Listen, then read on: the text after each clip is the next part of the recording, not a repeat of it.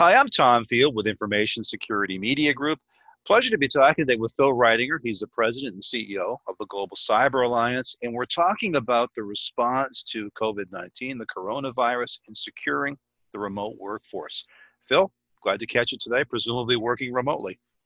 I am, Tom. Like uh, not only the majority of Americans, but people around the world, I'm in my home office.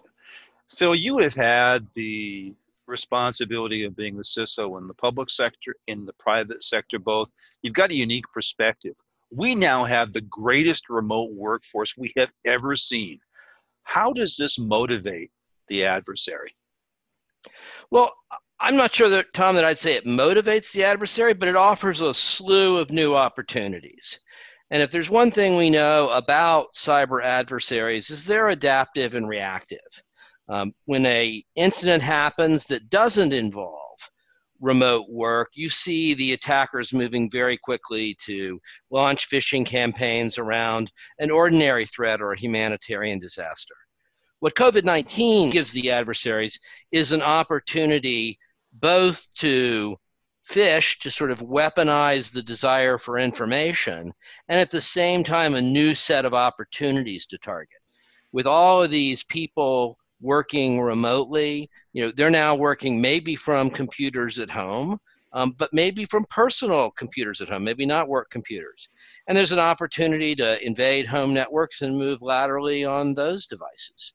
So the the fact that we're remote, the fact that more devices need to protect be protected, um, and the fact that since we're not all in the same place for organizations that are used to having you know 10,000 square feet you know you can't go down and talk to the CFO about whether this is a business email compromise scam or not you know it's it's all the communications that are subject to hackers uh, you make several good points here. We've got the remote workforce. We've got potentially unsecured networks. We've got connected devices that likely haven't been patched given this broad landscape, what are the threats that most concern you? I would say the threat that most concerns me is the same as what as it was before, and that's phishing.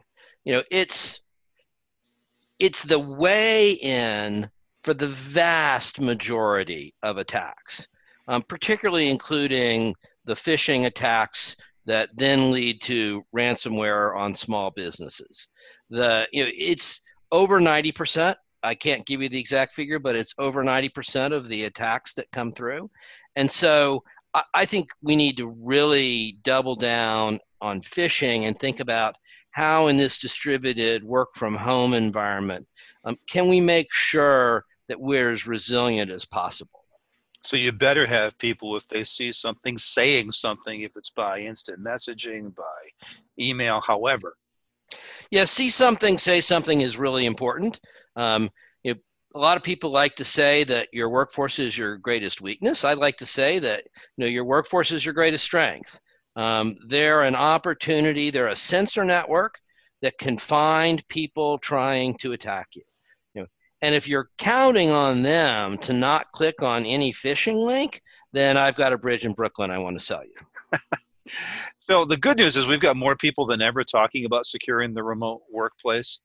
But despite the conversation, what are the vulnerabilities you find typically overlooked by organizations? You know, the vulnerabilities aren't that different. Um, the big vulnerabilities are still not patching systems. I think there are. Uh, I think there's one that is really called out um, in this environment, and that's the need to use multi-factor authentication. Um, you know, all all touching of a computers is really action at a distance, right? Because you know it's it's some processor somewhere, even if your fingers are actually on the keyboard.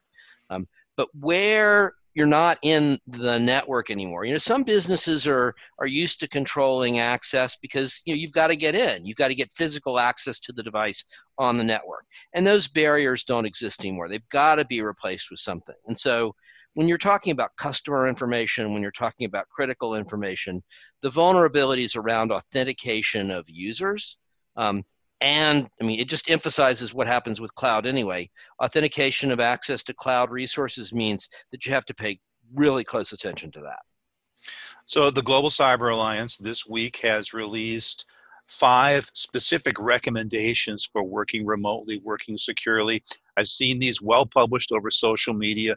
Go down through the five for me, please. Well, I'm actually, for most people, going to limit it to three. I'll talk about all of them, but I think there are three things that uh, workforce, that workers and employers absolutely need to do. One is what I said patch your systems, right? And it's not just patch your work laptop at home. Make sure your router at home is fully up to speed. Um, if there are other devices on your network, make sure they're patched as well to give you the best protected surface area possible. Um, the second is what I just mentioned um, that you really need to use multi factor authentication. Um, if you if you, you know, so many of the services that you're already using, you know, a lot of people use Office 365 or use Gmail, G Suite, or other cloud-based email services. Most of those sorts of services you can turn on two-factor authentication by checking by checking a box, and so that would be that would be something that is not that hard to do and would be a super significant additional layer of security. The other thing that I suggest, and I'm focusing on, on things that are super easy to do, is to use a protective DNS service.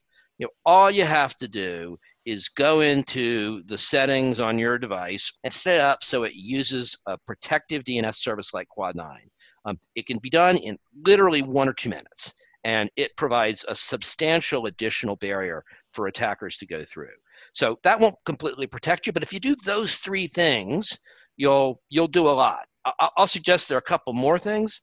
So, the best idea, as we all know, is to stay at home. You know, and if you need a coffee, then you make your coffee pot, right? But some people are going to Starbucks. Some people need to get around and get out and do stuff for a while.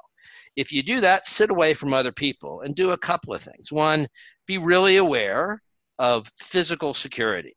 Um, it's very easy for somebody to walk by uh, and snap you know grab your laptop or walk away with your phone if you're just distracted for a second. Um, you know, it's really fun. If you if, if, everybody's on the internet right? Go to the city of london police twitter account and look at the videos they've got of scooter theft where people are driving by and just grabbing cell phones out of your hands as they go through the streets of london on scooters. It's like that but it's really a lot easier when somebody's in a in a starbucks or a costa or a pete's or the coffee shop that you prefer um, the other thing is, and there's this is a little iffier. Some people don't think this is necessary, but I still think it's pretty smart to use a virtual private network um, if you are uh, accessing corporate resources through public Wi-Fi. Um, I just like the extra touch of authentication and knowing that I'm going through a secure tunnel to get to um, my workplace and the resources I'm trying to reach, and then I'm not being redirected in some way. Um, those are the five things that I would strongly recommend people do. So, as a CISO, how do you both trust and verify? Well, um, it's hard to do remotely, right? The I'd say multi-factor authentication is the is the best and most scalable way to do it. Um, you know things get pretty iffy if you're on conference calls right? And a lot of business is going to be conducted on conference calls. You know video chats are a little bit easier right? Because they've they've typically got the ui where you can see who's calling in you can check the numbers um, but even there you need to be vigilant on on who's there. Um, when you uh, are on a conference call you know sometimes nobody has any idea who's there.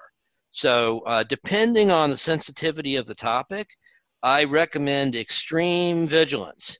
You, you can still go back and on the internet find a recording Anonymous did of an FBI conference call years ago. Right. So um, for really sensitive things, I you know, the practice that I prefer, if you've got a system that will let you lock down access, is you wait till everybody's on board, you lock down access, you do you press whatever service it is it'll tell you how many people are called in and then you do a roll call and you make sure you've got a name you know and a voice you recognize to every line that's on that conference call That's what I recommend. And perhaps I'm a little paranoid, but you know, it's actually not that tough once you get used to it. You just need to have the right, you know, focus on OPSEC, operational security. And just to be clear for anyone that's watching this, we saw each other three weeks ago, so we're pretty convinced that that we're authenticated here. Yes. So, one more question for you. Let's talk about the elections. Coronavirus has made us reevaluate some of our primary elections and, and whether and how they will happen. What are the security implications as we look months out to the U.S. presidential election? Well, Tom, I think they're huge. Um, and, and the reason they're huge is that you know, voting in person is an activity that has some of the things that you absolutely don't want during a pandemic. You know, a lot of people close together, um, spending time together, and touching surfaces and maybe writing utensils that other people have touched. So it's a it maybe not an ideal, but it's a pretty darn ideal environment for spreading the virus. So it makes sense for a lot of people to talk about putting off primaries or moving towards remote voting. The challenge is that there are still a lot of significant security challenges around that. Um, there's really no question that you know there are additional security challenges presented by things like internet voting or even mail-in ballots. Mail-in ballots are a lot better than you have um, for in-person physical voting. Um, so I think those challenges are going to need to be addressed. And the, the, the countervailing problem is as we need to move to an, a less secure or at least a more risky environment for voting because of what's happening in the physical world, we're also living in a world where the spread of disinformation and actions by some elected officials have substantially undercut the degree of trust people have in democracy and the institutions of government. Um, so it's it's it's a ripe environment for actual attack, for disinformation, um, and for distrust of the results, even if the election is adequately connected. So uh, it's a you know it, it's not a perfect storm yet for November 2020, but you can see you can see the the clouds in the future, and maybe the waves are starting to get a little heavy. Well, good time to be talking about it in any event. Absolutely, Tom. It's a you know. I would say one closing message to people. You know, we're a community, right? We're all in this together. Um, and it's not just a community in Falls Church, Virginia, um, or in New York City, or even London. It's a it's a it's a global community, and so we all need to take care of each other, and that includes helping take care of each other's security and privacy. Very well said, Phil. I appreciate your time, your insight. Look forward to continuing the dialogue in the coming weeks. Thank you so much. Thanks very much, Tom. For Information Security Media Group, I'm Tom Field. Thank you very much.